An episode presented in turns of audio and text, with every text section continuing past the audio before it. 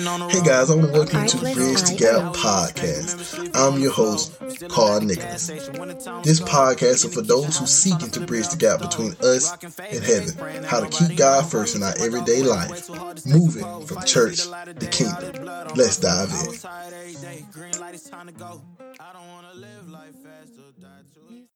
Welcome to Bridging Gaps podcast, hosted by Carl Nicholas.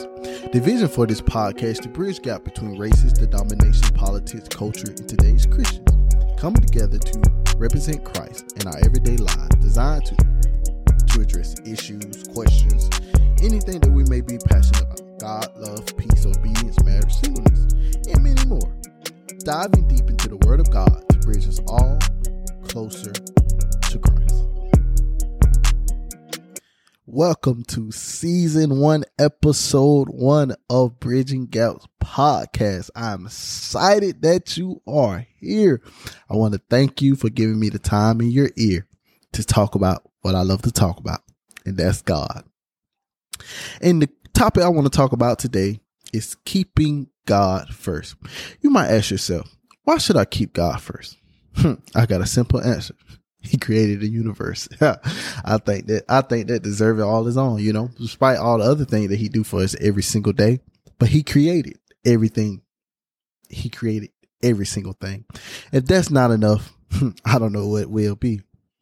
But I want to read a scripture to you to help you understand why we must keep God first in our everyday lives.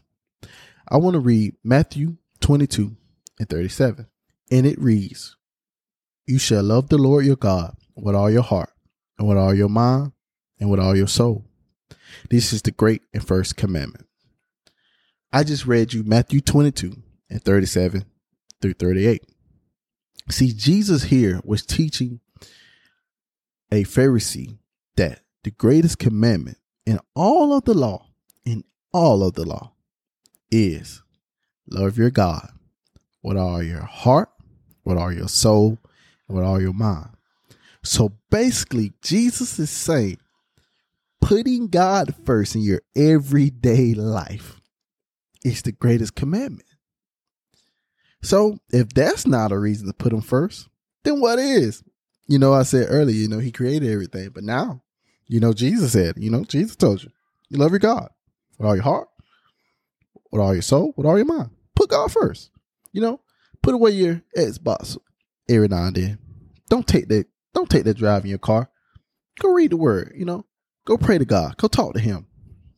Just simply being able to seek His kingdom over our own interests is putting God first. Be concerned about the kingdom of God and what God is, what He approve of. And and you know everything that you ever desire. The Bible declares that all these things will be provided to you. You know, Jesus understood that we're all drawn to worries. Like, you know, we're worried. You know, we got worries in this world. We we have bills. We have we have worries and frustrations that we all go through. Jesus knew this. He lived it too. But he still said, Love your God with all your heart, with all your mind, and all your soul. So, let's put God first. Instead of putting our worries, let's put God first. You know, another way we can, you know, put God first, live to please Him. Live to please Him. You know, no one can serve two masters. Either you will hate the one and love the other, or you'll be devoted to one and despise the other. That's Matthew 6 and 24. Basically, Jesus is saying either you're going to love God or you're going to love material things.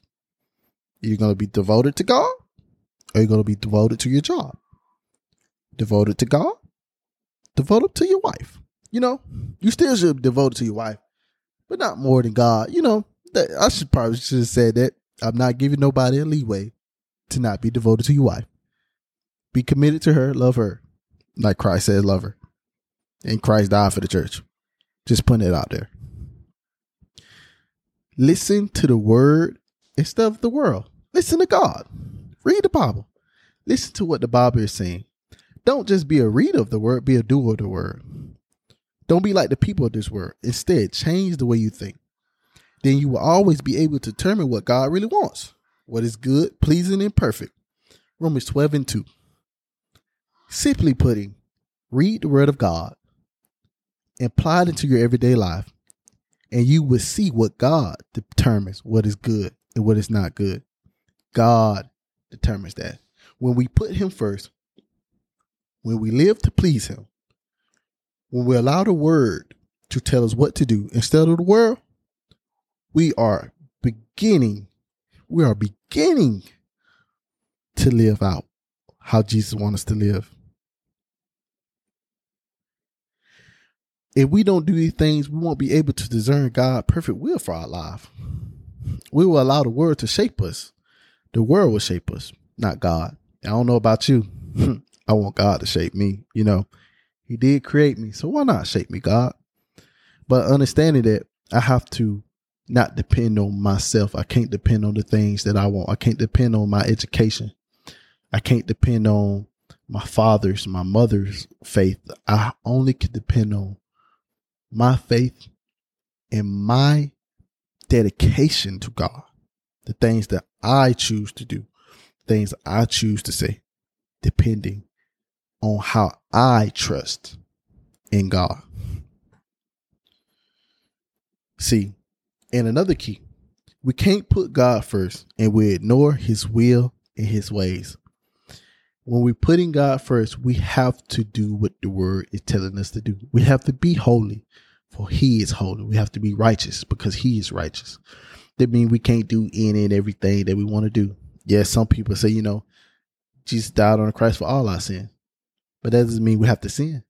Shall we shall we continue in sin in sin that grace may abound? God forbid. They're simply saying that we can't continue in sin. We can't continue in sin. Jesus Christ overcame sin for us. We can say no to sin. Not giving it to sin anymore helps us be able to really look at our lives and judge it properly. Apostle Paul writes in Ephesians 5 15 through 17 Look closely then how you walk, not as unwise, but as wise, making the best use of time because the days are evil. Therefore, do not be foolish, but understand what the will of the Lord is. See, I think that is key. Look close carefully how you walk, not as unwise, but as wise, making the best use of the time, because the days are evil. Therefore, do not be foolish, but understand what the will of God is. So, how are we able to to, to really understand what the will of God is? By reading His Word, by putting Him first, by dedicating our lives each and every day to learn more about Him, to draw closer to Him, to live like Christ, to devote our lives each and every day to grow closer to Him. When was the last time you stopped and reflect how you're using the time that God gave you? Think about it for real. Really think about it. Are you putting Him first with your time by spending on things that honor Him or things that dishonor Him? For example, do you dedicate time every day to scripture reading or prayer? Or do y'all watch our favorite show? What do y'all do? Do you spend quality time with God or you spend quality time with your spouse and children? Encourage them in the Lord. Or do you just neglect them and do what you want to do? Do you spend more time talking about the weather or sports with your coworkers while you're at work? Or do you spread the gospel at every chance that you get? You know, I think I think that's a big one. Spreading the gospel every chance that we get. We have to understand that the days, our days are numbered on this earth, and Jesus Christ is coming back. And we have to be more aware and really be intentional about spreading the gospel of Jesus Christ. I know people may want to, you know, shun you for spreading Jesus. So what? Let them shun you. Put God first. Understand that without God, without Jesus, we are nothing. We have to begin with Him. He has to be the center of it all. He created everything. He is why we are here. He's the reason for every single season. I know we like to say that around Christmas time, but from January to December, God is the reason. And we have to realize that. And we must be able to reflect that in our everyday lives. We must make that our priority putting God first. So, the three things I want to leave you with today read your Bible. Read, read, read your Bible. Read the Bible. Then, after you read your Bible, whatever verse you read, whatever chapter you read, whatever book you're in, read it and apply it to your everyday life. I challenge you then. But the second thing, pray. Pray without ceasing. Continue to pray with God. And you know, prayer doesn't have to be just this God awfully loud, uh, extended prayer for 20, 30 minutes at a time. No, a prayer is simply a dialogue between you and God. It's just you, your prayer could be, Hey God, I'm not feeling the best today. I just really need your help and your strength to make it through the day. That simply can be a prayer. It's a dialogue. It's a dialogue you talking to God. But check this out. A dialogue is when one person talks and the other person talks too. You have to realize God isn't dead. He's alive. God like to talk. Let's think about this. He spoke everything into existence. He didn't do it with his hand. He spoke it. He used his mouth. So God likes to talk. That tells me God likes to talk. So let's pray to him and let's give him room to talk to us. And thirdly, spread the gospel.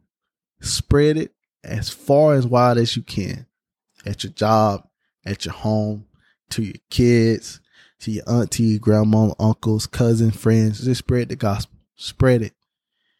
Live, love as much as possible. Live the life that God wants you to live. Spread Christ each and every day. Well, this is episode one of Bridging Gap Podcast. I want to say thank you again.